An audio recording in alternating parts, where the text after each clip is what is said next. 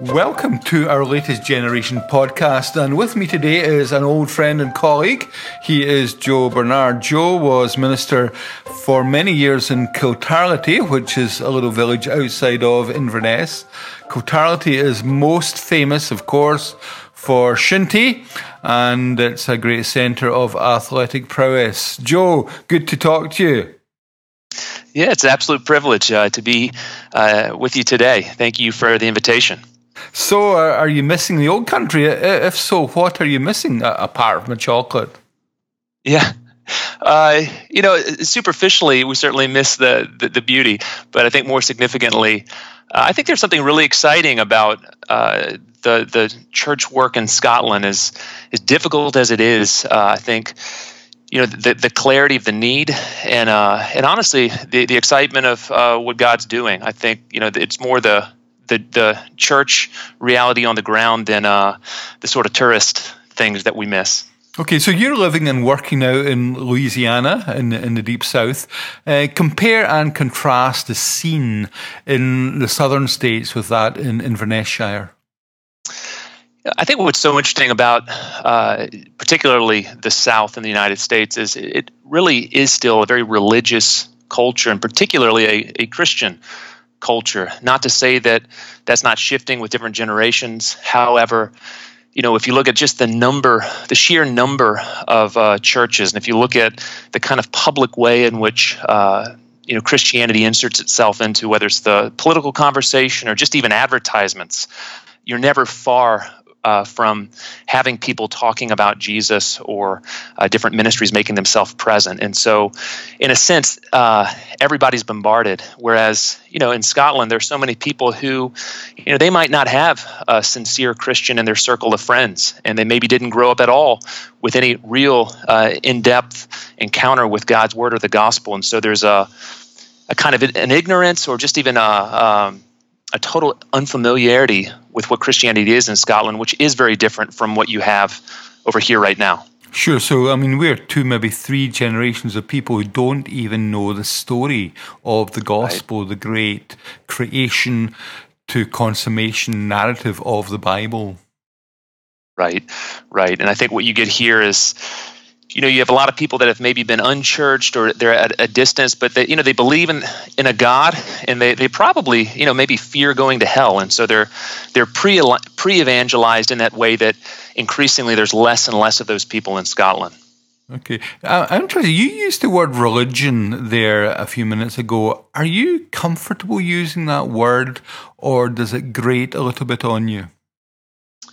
You know I, I think it, it can grate. I think though you know, there's often a, uh, I guess you often hear among evangelicals that you know Christianity it's it's not a religion, it's a relationship, and there's you know there's a profound truth in all of that. Uh, but there's also something you know where uh, you know we're shaped by what we do and you know certain structures that can be helpful and so i think i see both evils i see you don't want to reduce uh, christianity to something called a religion but sometimes it gets into something soft and undefined when you just say it's a relationship that's not altogether helpful as well Okay, well, let's just chat about what you've been doing since you left Kiltarlity. You're involved in a ministry called Cross Training Ministries. Tell us a little bit about that. Yeah, yeah. Cross Training Ministries is a men's discipleship ministry. Uh, I think what's particular about its focus is really uh, what we're trying to do is to help Christian men uh, break through low ceilings of spiritual growth. And so, you know, you often have our uh, men in churches that they're okay. Uh, they're but they're not great. They're not really able to um, exercise whether their leadership potential or just really achieve the maturity that they need as Christian men. And uh, so, you know, the hope is to help those guys, you know, find paths that. Uh, although you know spiritual growth is always the fruit of the spirit, nonetheless to help them along that path that leads to Christian maturity. Okay, what frame of mind would a guy have to be in to get maximum benefit from cross training? Yeah, you know, I think what, what's really important is just that they have a hunger that they're they're dissatisfied with their spiritual condition. Uh, this isn't you know a program or a ministry that's for you know some sort of elite in terms of uh, you, you could be brand new or you could be in have grown up in the church and been in it for 60 years but if you're a guy who you know has a sense that there's more but really don't know where to find it then you know those are the guys we're targeting. We're not trying to create all of the desire because you know in, in, truth we can't. But if there's a guy who has that uh, dissatisfaction well that's a guy that uh, we can help. Okay. Tell, tell me what you think a real man is.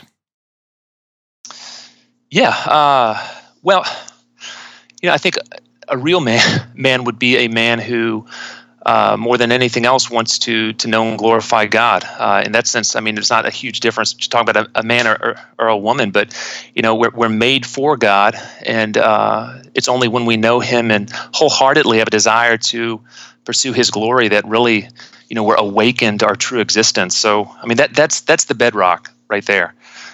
Mm-hmm. So, what would the characteristics of such a man be? Yeah. Um, well, so are you thinking in terms of uh, just men in general or Christian a, guys? A Christian are, guy, if you were to meet someone you were really, you know, thought that is a that's a real man. What what elements of his life or behavior would stick out for you? Yeah, um, you know, maybe if I slightly redefine the question, I think it would be um, because you have all kinds of you know false conceptions of masculinity uh, that seep into our thinking, and so you know if we're thinking you know what do what do Christian men who are really beginning to fulfill their potential what do they look like? You know, those are then I think it's a little bit more uh, clear in my in my head. And you know, first of all, again, uh, you know, some of the things that I talk about in this in, in the, the book that I've just recently written, but you know, it begins with a heart again that's captivated by the majesty, the glory, the goodness of God. Uh, you know, there's a, there's a hunger, there's a sense that that's better and higher than whatever else the world offers. And so it's not a guy who's uh, reducing his life to success in the workplace or to you know what he looks like in the mirror in the gym or uh, you know whatever other uh, ambitions he might have but you know his cent- central ambition is again to know and to serve god so you know that that captivation, as I call it, I think is is the very core, and you can put other things on top of it, but um, you know, that that's the trait I love more than anything else to see in men. Okay, would uh, would you define a Christian man as always having a type A personality? Yeah, certainly not. Uh, you know, one of the things I've tried to do with Cross Training Ministries is is to separate it from some different men's discipleship programs in the past, which have been greatly used by the Lord, but they've always tended to that sort of you know very disciplined, uh, kind of aggressive type A uh, individual. And you know the fact is, a lot of us don't have that type of personality, and our spirituality shouldn't be limited by our personality. And so, uh, you know, the sorts of things that that I, I want to see in place are things that you know are not personality dependent. And so, you know, what we've just mentioned this captivation. You know, I talk a lot about friendship and spiritual friendship, and certainly, you know, that's something where men of different types of uh, temperaments, you know, come together. Uh, but I think I, th- I, think what you, it's important that. Uh, when you're talking about discipleship, you're not just creating a kind of spiritual regimen that's only for those that you know are able to do Ironman competitions and also complete you know these spiritual exercises you know that's not the market. Yeah. We'll talk about your, your book just shortly. Um, some folk would say that the church is being feminized. Um, and I, I, think i know what i mean by that or what they mean by that. W- would you agree with folk who said generally that there's a feminization in the church? You know uh, I think sometimes you know the the, the criticism is somewhat superficial. Usually, you know, usually what that comes down to is style of music and a particular kind of praise, which is um, Jesus is know, my boyfriend kind of stuff. Yeah, yeah, and and there's two sides of that. On the one hand, you know, often there's plenty of lyrics in contemporary worship that are uh, kind of slipshod and careless. However, anybody who reads the devotional the rich devotional heritage through the centuries of, of Christian spirituality very quickly realizes that it doesn't matter if you're, you know, reading the letters of Samuel Rutherford, if you're looking at the hymns of uh, Isaac Watts, uh, that these were guys who were comfortable with a kind of devotional life that makes a lot of contemporary guys squirm. So I don't know that the problem is always in the church. I think often the problem is with the men, and they've not really uh, tasted the goodness of God yet. And you can look at other aspects, but you know, I don't know if it's as simple. I think often men in particular are looking for excuses to avoid church, and that's an easy one. Yeah, yeah, yeah. Because folk often, you know, speak about the role of women in the church, but you know, I really wish the debate would shift a little bit and folk just start having an open discussion on the role of men in the church. But that may be as it is. Let me talk a little bit about your new book, which is just hot off the press, published by Christian Focus, and it's called The Way Forward: A Roadmap for Spiritual Growth for Men in the 21st Century. Tell me uh, about this book, Joe. Yeah, you know, uh, this this book is the, I guess, fruit of two different experiences in my life. Uh, one is more personal. You know, it's the if, sort of guiding quest of my life has has been just wanting to, to figure out, you know, a road to, to knowing God, often drifting, um, often kind of doing figure eights.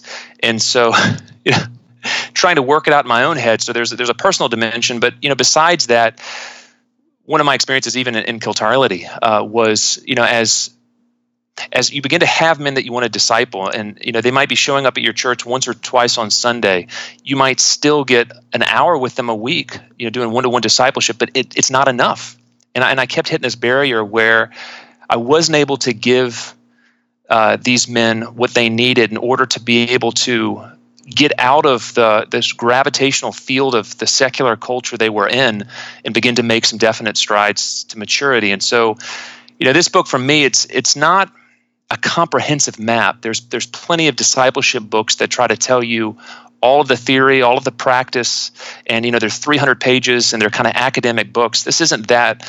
This is an itinerary. I mean, this is an itinerary tells you three things. It tells you where you are, where you need to be, and how to get from A to B. And that's what this book is meant to be. Yeah, I love you. You talk in one point in the book about the difference between a quest and a pilgrimage. Can you unpack that a little bit? Yes. Uh, you know, one of the in a, a postmodern setting, one of the metaphors you, you see again and again in life. And you know, you hear this in pop music, you see it in films, but this idea that uh, life is this quest and we're all searching for, for meaning and it's all personalized and you kind of have to, you know, uh, figure it out for yourself. And, and, that's the nature of a quest. If you, you know, if you go back and read a sort of medieval quest, you know, they're looking for something like the Holy Grail and they, I mean, they, they, they kind of know what it is, but they don't know where to find it. And, you know, a lot of it's just the journey itself. That's the story. If you, the point of contrast to that is a pilgrimage. And this is what you see in John Bunyan's classic book, Pilgrim's Progress. You know, there is a definite destination. And you may not, it's a difficult road to get there, but you're not navel gazing, looking for the meaning of life. You know what that is. You want to make progress toward it. And the beauty, I think, of being a Christian is we don't have to live our lives as quest. Uh, you know, we know we know where all things are headed and so we're able to you know situate the narrative of my life in the greater narrative of the scriptures and that provides a great deal of uh, clarity even though there's great struggle uh, in the process yeah. One of the phrases that you often have, you know, I've heard you use it often, is that life is a battleground and not a playground. So, what does that look like in the ordinary lives of, of men in, in Scotland today? Yeah, you know, if you look at if you look at the way, especially advertising, you know, is the classic example, and and we're more influenced by these forms of media than we'd ever admit. Uh, again and again, the picture is basically that that life is a big playground, and so you know, what do you do on a playground? You try to maximize your fun, and there's a whole lot of people not outside the church but within their church that have that mindset. And the problem is when all of a sudden uh, a you know a great tragedy or, or something you're not expecting happens, that playground model cannot make sense of it, and you're utterly confused and possibly very angry. Now, the Bible, you know, again and again uses militant language, uh, you know, to. Uh, you know, to abstain from the passions of the flesh that war against your soul. Um, you know, all of these, these this imagery of uh, spiritual uh, battle in the New Testament, you know, it reminds us that uh, you know we should go in to each day recognizing that it's going to be difficult, that there's an enemy, that the enemy is not even only outside of us, there's the sin that's within us. And if we're passive or if we're just looking for a good time or to maximize pleasure, then we're going to end up being, if not casually, severely injured. And so I think it's vital that Christians maintain, you know, the kind of mindset. Certainly, the Puritans had it. Um, you know, the early Christians had it, but that this world is not conducive to our faith, and that it takes uh, diligence, it takes effort, it takes vigilance in order to maintain that Christianity on a, a, daily basis. Okay, some folk would say, you know, looking at program, you know, they look at you, you're you're very disciplined. You know, you you've got a waistline to die for. You know, you look like someone who does SAS or SEAL training. Um, you know, I'm not trying to be facetious, but do you enjoy life, or is there a, a some kind of contradiction between this discipline and just enjoyment in life? Tell me where the balance comes in. Yeah, uh, you know, I, I, like the image of proportion better than balance, mm-hmm. um, because the thing about proportion is some things uh, deserve, you know, more more space. Uh, be featured more uh, clearly than others. And I think, you know, if you look at God, if you look at His greatness, it's true that uh, with Him, you know, is a fullness of joy. And so, I mean, I have I have great joy. Um, I think increasingly uh, in my family, in my marriage, in my kids, uh, in in the small things. You know, I think as I, as I get older, even just noticing nature, hearing, listening to music, all of these sort of things bring me great joy. But I mean, there's nothing comparable to uh, knowing Jesus and, and, drawing closer to Him. And so, you know, part of I think, uh, you know, what, what spiritual maturity is is just you know having that desire ever increasing as you know what you taste of God. You know, it it it satisfies and dissatisfies the very same time because you always see that there's more and desire more. So, um, you know, this is the this is the classic, you know, John Piper's Christian hedonism. Yeah, you know yeah. that uh, that you know we don't forsake joy in order to have more of God. That we discover that all of these little uh, rivulets lead into this ocean, and we're tracing them forward to their source all the time. Do, do you think that discipleship is more challenging today than it was a hundred years ago? I mean, I, I, think of, you know, my parents and my grandparents. Uh, you know, they lived up in, in, the Scottish Highlands. They lived in a black house with no electricity. Um, very severe winters. You know, we've got television, smartphones, social media. Um, is our life tougher than theirs? You know, it's interesting. Last night I watched uh, 1917. yeah, some, some great guys. movie I saw last week. Yeah. Oh, incredible! And you know, it's that well-known problem in World War One that you know tactics and technology, you know, they didn't fit. And I think part of the problem with discipleship is we're working with. I'm, I'm not going to say they're, they're. It's not like they're obsolete tactics, but we're working on a with a model of discipleship that's not necessarily fitted to uh, you know what's happened to the culture. So I'll just give you an example. Uh, you know the, the advent of the smartphone, you know, which is what 15 less than 15 years old, and the way in which that's totally changed. Uh, you know, just how we communicate, uh, how we focus our attention. You know, a lot of Christians they still have this mindset. If I show up to church for two services on Sunday and go to maybe a midweek, and and you know as well as I do, that's you're talking about the the cream of the crop, so to speak, in terms of at least uh, commitment that that's enough. But that's not enough to combat all of the influences of the way that we're media saturated that you know your grandparents my grandparents they weren't. They didn't exist. And so you know satan's always been on the prowl and we've always had the problems of indwelling sin. I think we just have to work hard to understand where we're situated and make sure that we're being vigilant you know on the right front Joe, you've got a great line in your book, and it says this At the end of the day, love always wins. Whatever a man loves most will direct the course of his life. Um, what's kind of behind that? What does that look like in practice?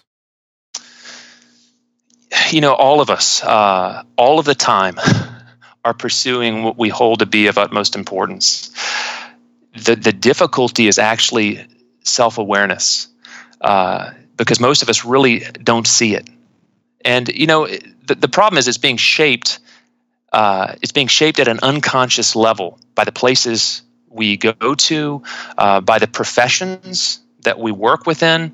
You know, so if you are a lawyer and you're going into a firm every day, and all around you are emblems that, uh, you know, the the quality of or the the worth of your person is measured by you know what you achieve or by your income or by where your office is in the building. You know you're not thinking about these things but they're constantly shaping your very deepest and most profound emotions. And so subtly you know you begin to live for success even though you know you're professing to be a christian and you're going to church. That's not what's really shaping your heart your your uh, your you know supposed Sunday morning worship. And so that the, part of the difficulty is being able to detach, reflect, and, and recognize where the drift is. And we're all drifting all the time. I mean, this is why we need great, you know, uh, expository uh, preaching that really reveals our hearts to us as well as reveals our need of Jesus. Okay. Uh, yeah, let, let me just unpack that again a little bit. You spoke about self awareness. So, how do we go about getting self awareness? I mean, one of the great points you make in the book is how to really get the most out of public worship, for example. Mm-hmm. So I guess that's one element of it, isn't it? The Bibles look like a mirror. So again, tell us how do you get self awareness in your life? You know, if there's any preachers out there, uh, I would speak to them first because I think this is where people need preachers who, you know, you think of John Stott's illustration of building bridges, and it's so important. You know, we need God's truth. We need that's fundamental but we need you know prophetic preaching in the sense of people who can also see the times wherein Christians are living and help them discern those times and live out the Word of God, you know, in in this setting that we're within. Uh, so uh, hopefully, going to church, you know, that ought to be doing this for us. Now, in addition to that, I think you know, as Christians, one one of the recommendations is to read at the end of the book is to read a book uh, on modern culture and you know things like that beginning to be attuned to uh, the sort of trends that are really influential. So so for example right now again if we go back to the whole technology thing you know to take up some thoughtful book uh, possibly by a christian writer it may not be but that helps us understand how these things are affecting us. Um, you know also i think uh, close christian friendship people can see things. Honestly, things are obvious to other people that are invisible to us.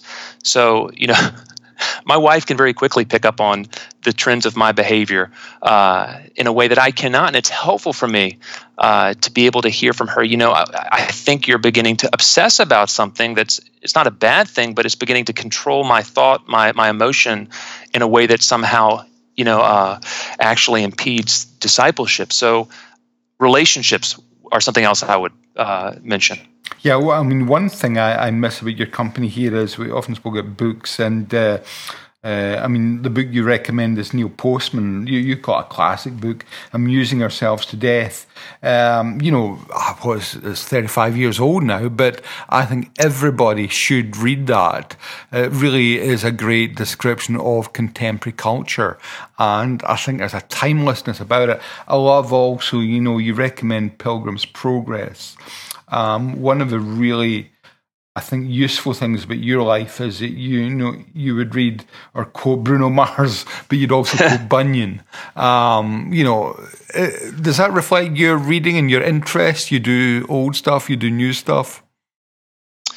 Yeah, I think that's right. Um, you know, you, you mentioned timelessness, and there is there are certain books that are timeless.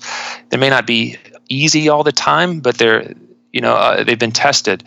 Uh, but it's also I think I think you know it's important for us to be able to you know you mentioned Bruno Mars to be able to to to listen sometimes to what's going on even at a popular culture level because again it, it's revealing the context we're living in.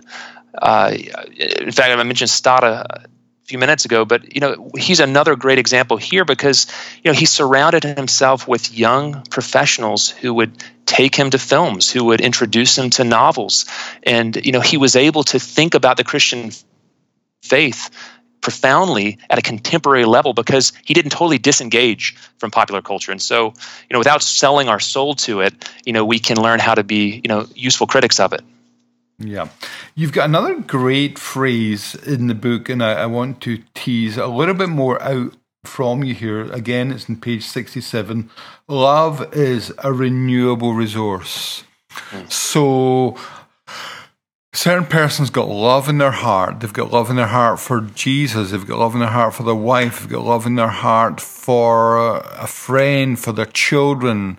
But it gets depleted. Tell us how you renew that love.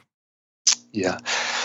Yeah, lo- love is really the byproduct of a kind of vision. You know, when you see something that is good, that you perceive to be good, perceive to be beautiful, you know, that immediately produces love in the heart this is why idolatry is so dangerous you know if you're if you're living for success whenever you see success it reaffirms and produces a greater desire or love for that or for any other idol but it also works spiritually to our advantage and this is where uh, this is where gospel preaching constantly takes us back to the very source of, uh, of you know our faith, the, the, the death, the resurrection of Jesus, mm-hmm. his the, his person as the God Man. Because whenever we see these things, that as Christians, God's opened the eyes of our heart we know they're good. They're beautiful. And to see their beauty you know it it fills us back up with a love that then you know can energize us forward for the other things. And so that's where uh, you know a devotional life and also you know our, our corporate worship experience you know these are so important. We may not recognize it but they're constantly re-energizing. Um, you know they're very the very center of our heart another thing that you raise again and again, I, I find it quite interesting, is the phrase "the judgment of Christ." We don't hear an awful lot these days about about the judgment.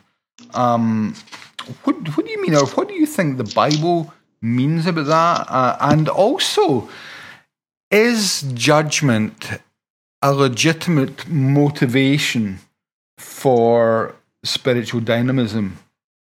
Yeah, you know, I'll, I'll, uh, we'll think first biblically and then about you know the, the sort of practical motivational question. What's so interesting? It's interesting when you know when Paul, if you pay attention to his preaching, and a great example is is even in Acts 17 where he's in Athens. And initially, he's making a connection, you know, with people who really know nothing about the true God. But he gets to the point where he says that, you know, God has appointed a day on which he will judge the world in righteousness by the man he has ordained. And that he's given assurance of this by raising him from the dead. And so he puts before them the fact that Jesus is judge. And he doesn't just do this for the unbelievers. You can go to 1 Corinthians 3 and he's uh, he's talking, you know, to a Christian community, or you can look at 2 Corinthians 5 where he's talking about his own ministry and, and the, the fearfulness that he feels facing, you know, the judgment seat of Christ as he seeks to fulfill his commission. So it's not a minor theme. It's it's a major part of the gospel. The belief that the resurrection and ascension signify that Jesus is judge and that he will judge the world, but also judge individual Christians. Um, for whatever reason, this commonplace of, of classic Reformed spirituality, which you see in Calvin, you see it in Bunyan, um, you see it all in Owen, you see it all over the place. It's just not been talked about. And you know, we could look about, we could think about the reasons why that is. But to get to your second question, whether it's uh, a valid or a helpful source of motivation? I think, I think definitely so. Um, we're often too idealistic with our motivation. You know, we pretend that we can always soar like eagles on the very best motive, which is love or gratitude. But I know that there are certain moments where it's helpful to have another gear to drop down into. And, you know, one of those I think is fear. So, you know, to take a guy who, a Christian man who all of a sudden begins to feel himself playing around with lust. Um, you know, sometimes to drop down and say, you know what, I don't know if I want to do something that is offensive to God in this way and to be accountable for it. That might provide the the you know a, a moment of kind of burst of power that he needs to to say no. So I like I like to tell guys to have multiple gears of motivation. You know, have love and gratitude, but you know also be able to drop down into a sense of duty or even a sense of uh, fear and i think all of these together can really help us in the christian life What about the idea of hell? Do you think that hell should be spoken about more, or how ought we to speak about hell in either preaching or in maybe one to one conversation? Yeah, you know, there's uh, there, there's two questions. I want to make sure that we keep them separate. One of the things so fascinating about 1 Corinthians 3 when Paul talks about judgment is he talks about the, though being saved and so he doesn't want Christians to think that, you know, the fact that they will be held accountable before the judgment seat of Christ means that there's some kind of second cut and they could lose their salvation. He's not talking about that. And so um, you know, if you're, you know, if I'm talking about motivation for Christian men, I'm not going to use, or for Christians in general, hell as a motive for the believer.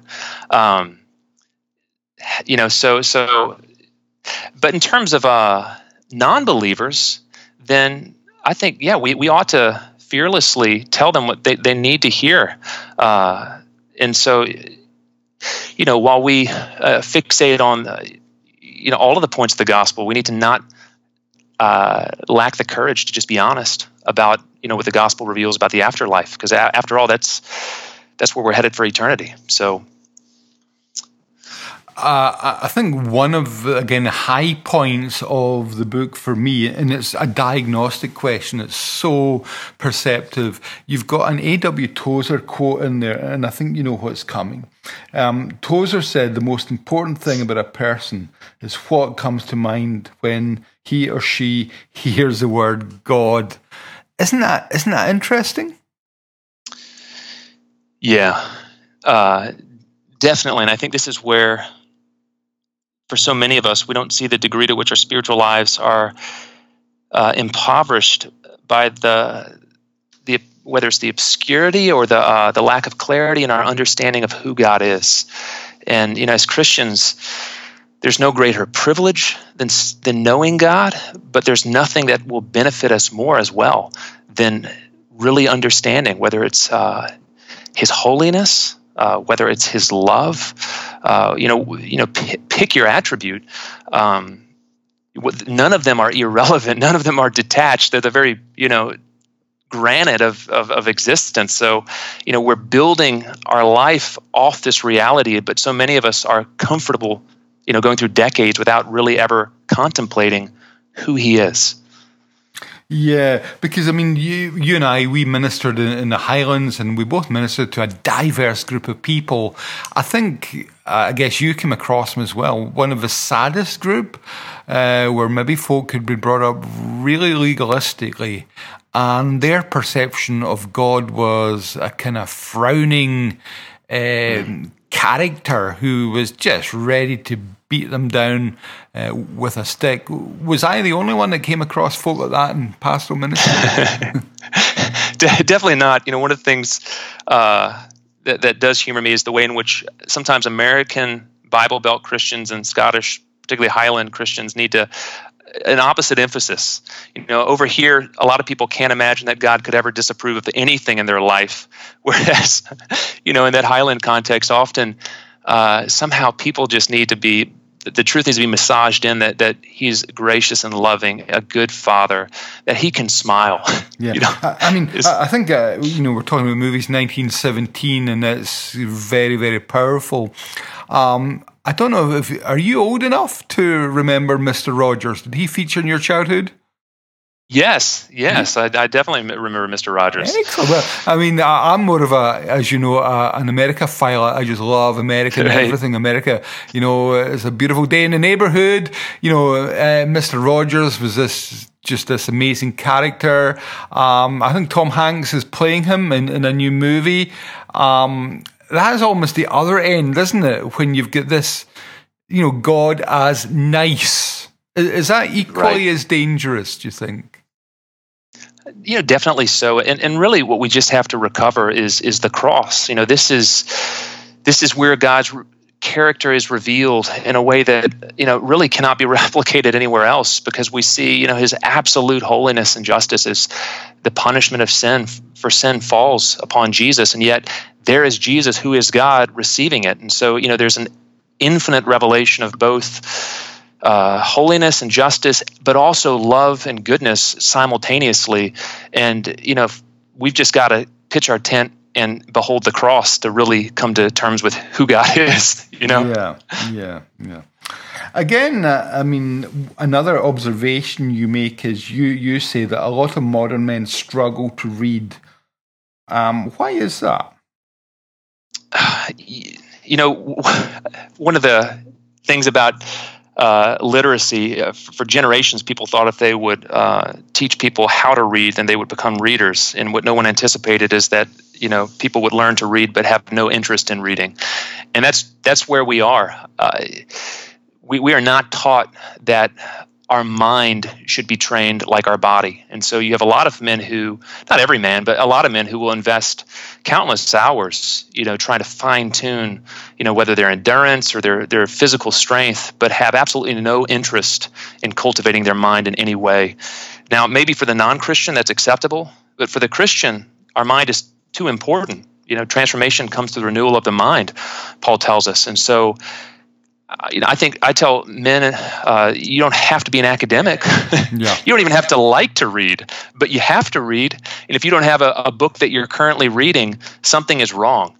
Uh, so, one, one of the positive trends to, to you know come out of the rut of negativity, more and more men are willing to listen to books, and so I find a little bit of comfort knowing that in commutes, rather than listening to the latest pop music, some men are out there listening to good podcasts like this.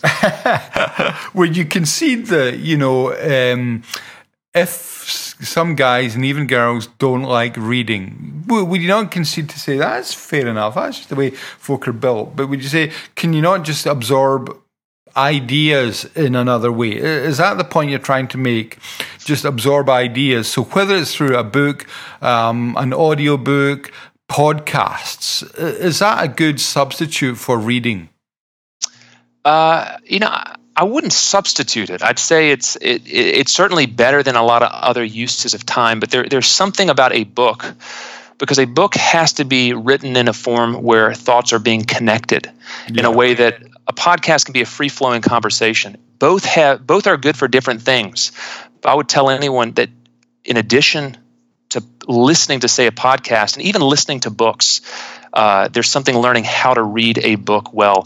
I don't like reading. I don't like eating broccoli. I don't like eating spinach, but I, I do it because it's good for me.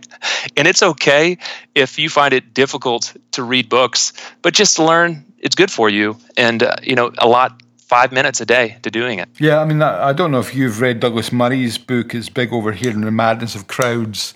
Um, he mm. makes that point about the difference between podcast and reading. And one of the great things about reading is that we can have conversations with dead people.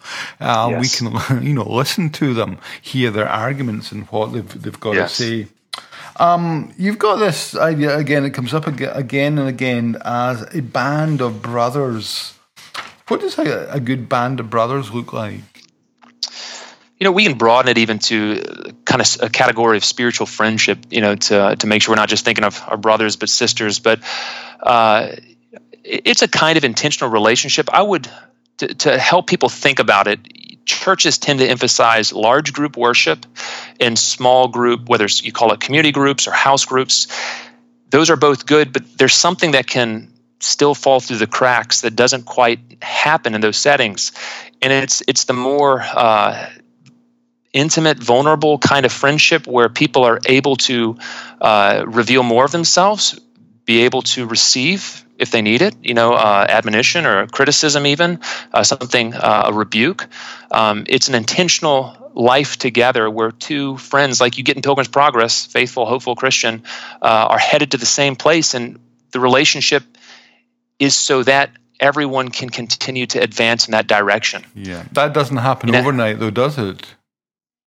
No, and I think what's important though is a lot of Christians haven't really been told that that this is important and that you know that they, they need to allot time to it. And often churches haven't made space or created structures to help people find these kinds of friendship. Uh, too often Christians think they know what friendship is because we all have friends, but you know, spiritual friendship is slightly different. It's different from just uh, you know going and watching a football match with people you like. It's more intentional than that, and so Christians need training on what it is, how to cultivate it, and you know the the benefits that come from it. Yeah. Joe, it's been so good talking to you. We're kind of getting near the end of the podcast now. So, if folk are interested in, you know, some of the ideas that you have, what's the URL for uh, your your ministry website, Cross Training? Yeah, uh, Cross just as X, so xtrainingministries.com. And uh, I would mention if, if anybody one of the things about this book is it's really not just meant to be read, but it's meant to lead to a path. And you can actually go straight from the book to a decathlon, which is a set of uh, 10 different challenges where you take basically the last few pages and whether yourself or with some other Christian friends can actually uh, experience the kinds of disciplines that promote growth. Don't guarantee growth, but they promote it. And so, uh, you know, there might be some listeners that would be interested in finding out on the website about the, the cross training spiritual decathlon. Okay. Well, so have a look at Joe's website, xtraining.com, and also the book, The Way Forward A Roadmap for Spiritual Growth for Men in the 21st Century. Joe, thank you so much for spending time uh, with, with, us today. We wish you every blessing and we hope to see you uh, this side of the pond uh, in one of your, your visits. So please don't forget us here in Scotland. I won't. Well, thank you. It's my pleasure. Thank you for this invitation. Blessings.